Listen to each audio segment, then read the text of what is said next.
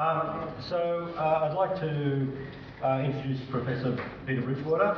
Um, uh, Professor Bridgewater has recently been appointed to the chair of Landcare ACT and has an extensive career in academia and biodiversity conservation, uh, both in Australia and overseas, and is currently adjunct professor in the terrestrial and marine governance at the Australia, University of Canberra. Um, past roles uh, for Peter has included uh, CEO of the Australian Nature Conservation Agency and at the global level, Secretary General of the Ramsar Convention, Secretary of UNESCO's Biosphere Reserve Network, and most recently, Chair of the UK Joint Nature Conservation Committee. Um, uh, uh, Professor Bridgewater is going to talk to us with, uh, on the uh, topic of land care driving climate change adaptation in the Anthropocene. Thank you, Peter. And thank you, Peter.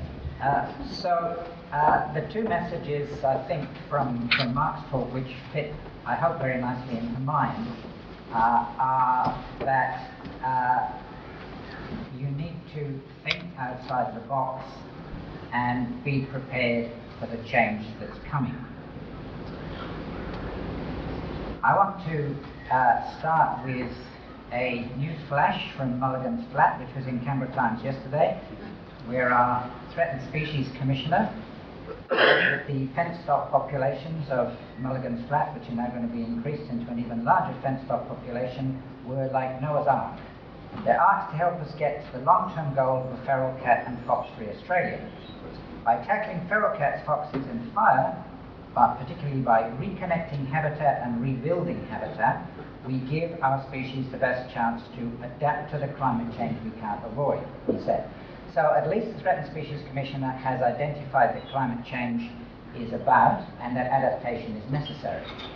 The problem is that um, threatened species might not be the best way to talk about this, and I'll, I'll touch on that as we go through. I should also issue a health warning now that I'm going to be quite heretical at some point in this presentation, not necessarily because I totally believe everything I say. Uh, I've been a long time bureaucrat, uh, but, but because uh, I want to make you think. Uh, and I think because that's also a message that comes through from Mark's talk. We need to think seriously about these things. And when he said that if you ask a wide variety of experts on where are the best places to do X, you might get a wide variety of answers. In some ways, we're on our own, and adaptation has to be something we do on our own, uh, and uh, it's in fact what has been called adaptive management.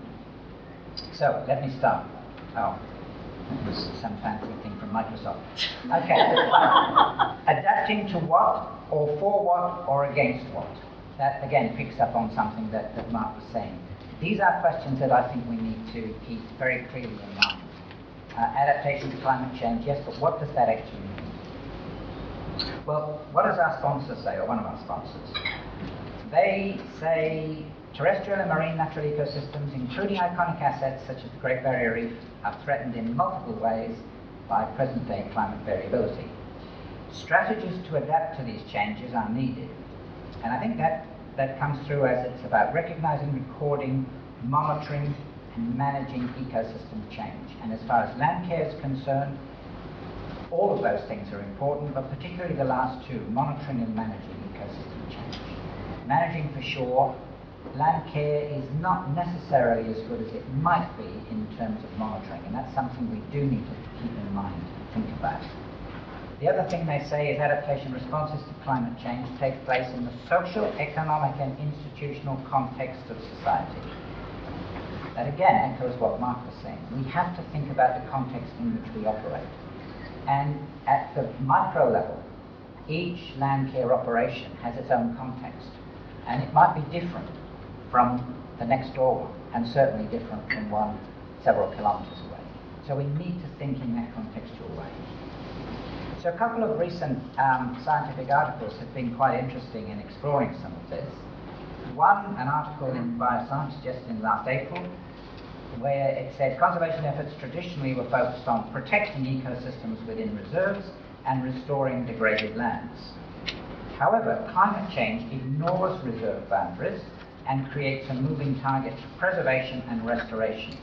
This is leading ecologists to rethink traditional conservation strategies. And they then go on in a paper that doesn't actually rethink anything. But this is, this is part of the problem.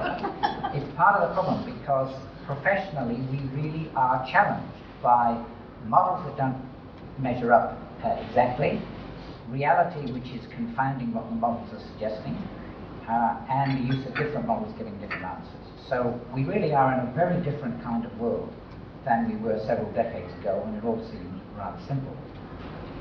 Another one, um, in a magazine produced by a, an international science program called Future Earth, Anthropocene magazine, talked about a, an example of wildness in natural abundance flourishing near an abandoned factory in the heart of Rome, sustained by both neglect and stewardship. And that's an interesting combination. Canberra, unfortunately, is so pure that we don't have much neglect yet. Um, I'm sure we will in another few decades. well, I, I, won't go into it. I'm trying to be nice to everybody. Um, I could name some areas of neglect, but no, we won't go there. Um, anyway, the point is that their final point this shows how human activities can produce unexpected ecologies and how urban nature, so often conceived in terms of intentional planning and design, now there's Canberra, must also embrace happenstance, which is not Canberra. And that, I think, is a key message. It's talking about Rome, very ancient city with all kinds of stuff. Canberra, we need to think about these happenstance issues as well. And finally, that reef again, um, Terry Hughes and colleagues in a very recent article in, in Bioscience, reef conservation must no longer be seen as an attempt to restore reefs of the past or to conserve their existing values, but rather to identify the parts of reefs that are essential for their continued existence. And finally, humans may need to help them adapt. So, Terry Hughes actually being a bit positive. Um, I'm afraid I regard him as being rather too negative or half the time, but here I think this article is really an interesting one. It's saying the reality. Things are going to change, and we have to help that change. We can't pretend it's not happening. Uh, in coming centuries, reefs will transform into new configurations. and in fact, as for reefs, so for all sea and landscapes. We're all going to face transformational change. We don't yet know, though, what that change will be and how we'll be able to manage for it. And I think that means land care needs a new paradigm.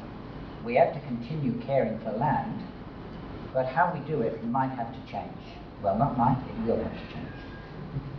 So can we fix it?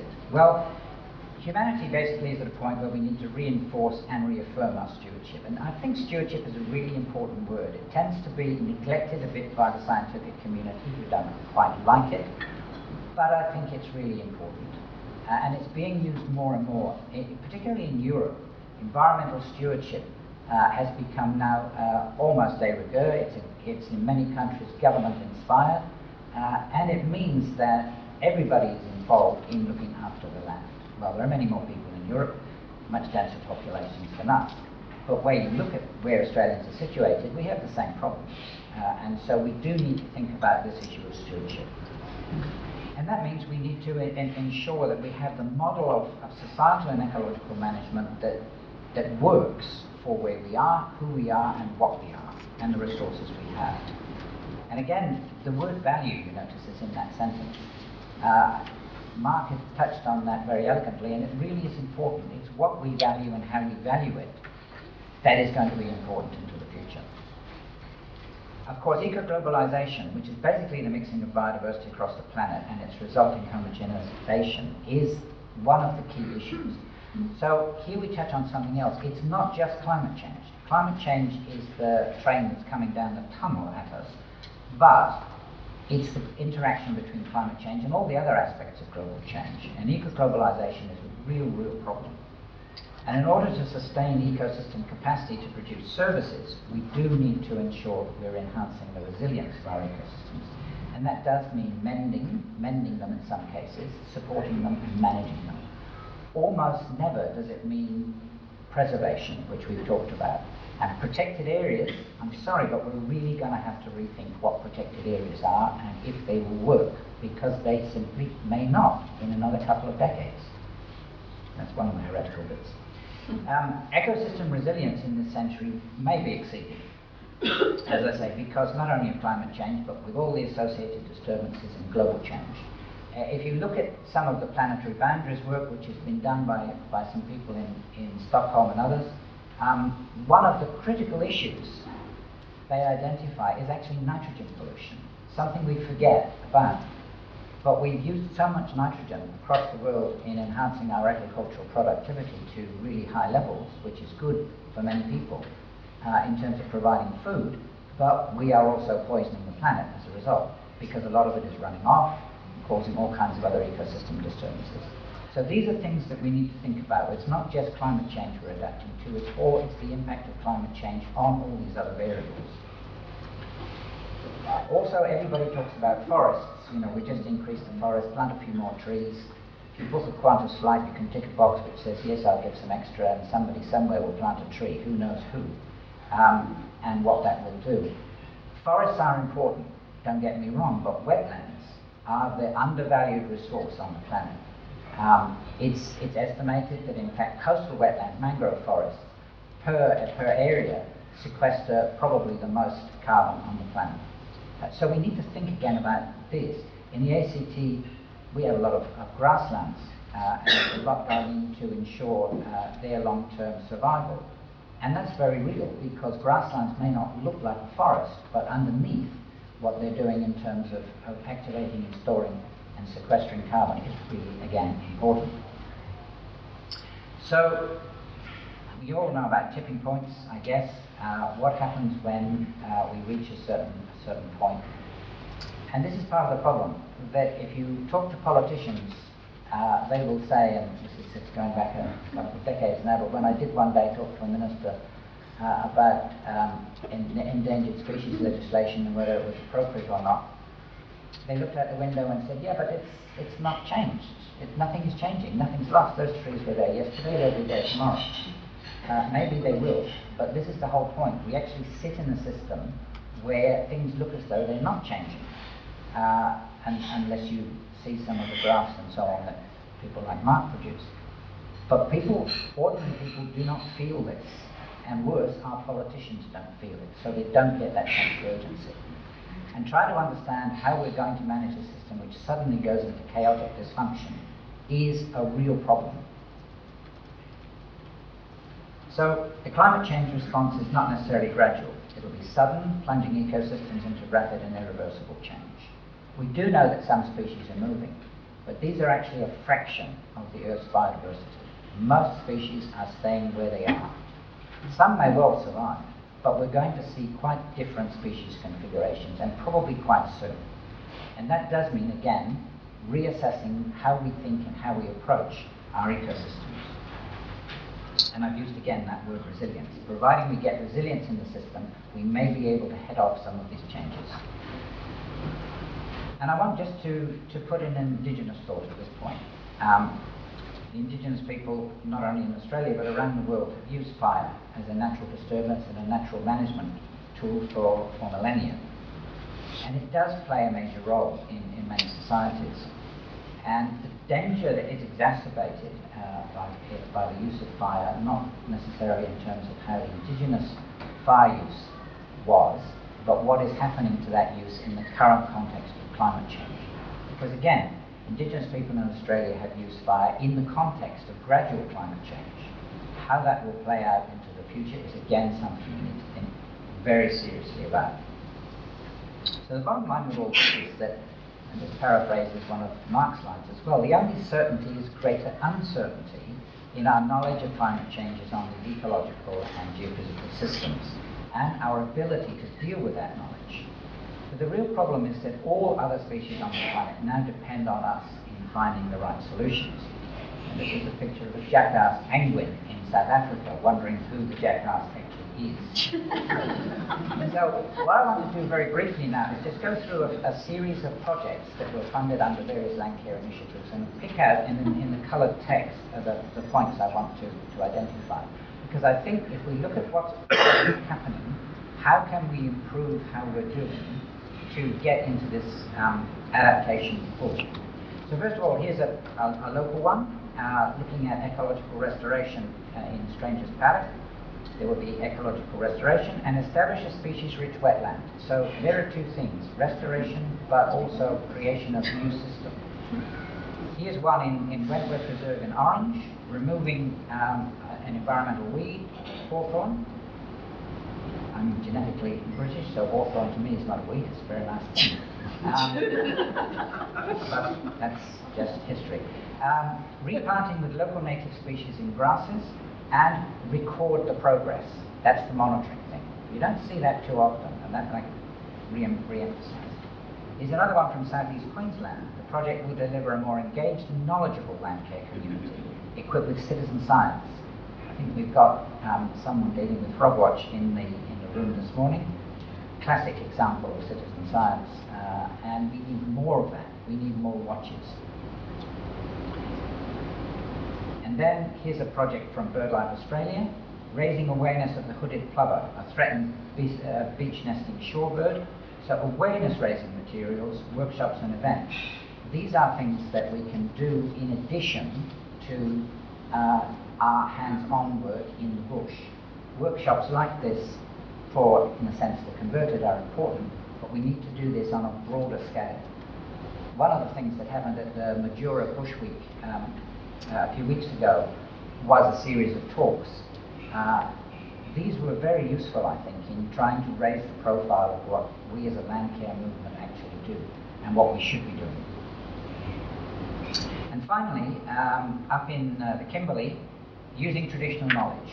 Traditional knowledge in Australia is, uh, is a very substantial body of knowledge that is sometimes sniffed at by the scientific community as being, yeah, yeah, it's okay, but how do you validate that? Well, you validate that by living in the same place for 60,000 years. Uh, and that's something we do need to be a lot more conscious about, and we need to take a lot more notice of. Mm. So really, can we fix all this? Well, to use the trademark, yes we can, uh, and the vital elements are promoting ecosystem resilience, managing human ecosystem interactions proactively, that's again coming from Mark, embracing the cultural underpinnings of environmental management, that's our own views, our own values, developing the right governance mechanisms, and communicating clear messages. This is really, really important, the communication of messages. Here's a message that is not clear, or at least it's ambiguous. This was uh, Diesel, uh, the fashion uh, empire, promoting uh, what they called a few years ago their global warming campaign. It's hardly helpful. And it's a picture of some tasteful, um, well, depends on your point of view, tasteful people dressed in diesel clothes um, in uh, St. Mark's Plaza in Venice with parrots from the Amazon, trying to suggest that the, here is a positive from global warming. The fact that if global warming goes on at the pace that it is, they will actually be thigh deep in water in St. Mark's Plaza. so communication is good, but not like this, please or at least better closed. Anyway, land care is dealing with the, in great part with the biodiversity and its abiotic support system. biodiversity, we have to remember, is the hierarchical connection between genes, species, and ecosystems. Very often, biodiversity is equated only with species, and we forget the rest. That's not what biodiversity is about. So, in the practice of land care, I think what we need to do is, and get used to doing, is look at ecosystems, see the species, and think about the genes because it's the genes which, in the end, concatenating up, are going to affect. So the genes are going to be what will, in the end, help species respond and adapt to climate change or not, as the case may be, and those species will in turn resort themselves uh, into new-looking ecosystems. We should also remember the four F's. Forget threatened species. Now that is may sound heretical, especially since I opened the wise words of the Threatened Species Commissioner. But frankly, some threatened species we have to forget um, because they represent only the past. We have to focus on rarities. Now, rarities are not the same as threatened species. Rarities are different. Um, and they represent opportunity. Some species which are very rare and not, or not particularly common might well become much more common in the future. We need, and this will cause some of you to swallow, favour good invasives. There are some species which will take their role in new ecosystems as we go through. And we should disfavour weeds or bad invasives. Now the problem is, and I hope that um, Howard's going to talk a little bit more about this, is how do you tell the difference between those, those, those things?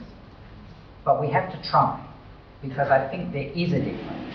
I spend a lot of time working on things which are now called novel ecosystems, um, and some people like that and a lot of people don't. But we are actually in a world where we are going to have to deal with novel mixtures. Uh, and, and that is going to be one of the tricks that Landcare is going to have to learn how to deal with. And we're not, there's no book on it. Um, it's something we're going to have to work with and learn as we go through. So final messages, we have real problems. Keeping faith in the Paris Agreement is great for mitigation, but we also need to develop these strategies for adaptation. There are solutions, but they need goodwill, they need widespread understanding, and they need commitment from national and international levels, of course, but this will only work if it's done at personal and local level, i.e., what you're all doing, and what I hope you will continue to do uh, with increased focus on looking out for what you're doing, monitoring what you're doing, and how it changes. We all need to watch the space, we need to work as the community together, and we need to bring together different worldviews to link traditional and modern knowledges. That is, again, I emphasize, something we really should think about. The local Aboriginal land care work is, is extremely good in the ACT. We need to embrace that more thoroughly and support it more thoroughly. Above all, we cannot stop environmental change. It's, it's, already, it's already happening. Even if everything's, if we produce no more carbon dioxide as of this moment, in other words, stop breathing, we can't stop environmental change. It's already here, built in. So we need to adapt to what climate change throws at us and manage it well. And it's the M word, to manage, that's important. So land care with the right governance, the right solutions, and human will, that's your will, can achieve these ecosystem uh, resilience mechanisms we need. And that local contribution uh, then becomes a contribution to our planetary stewardship. It's only by local actions across the planet that we will actually be able to manage the planet successfully uh, into the next century, which I hope not to be in. Um, and it will ultimately lead to a sustainable world, or else we'll be with the creatures on the right, and there are quite a lot of them, as you can see, just waiting for us to fail. Um, but I'm sure, given the attendance here and the productivity of thought that I hope will come through later in the day, that we will not fail, and you will all be playing your role in ensuring land care is a key mechanism in adapting to climate change. Thank you very much.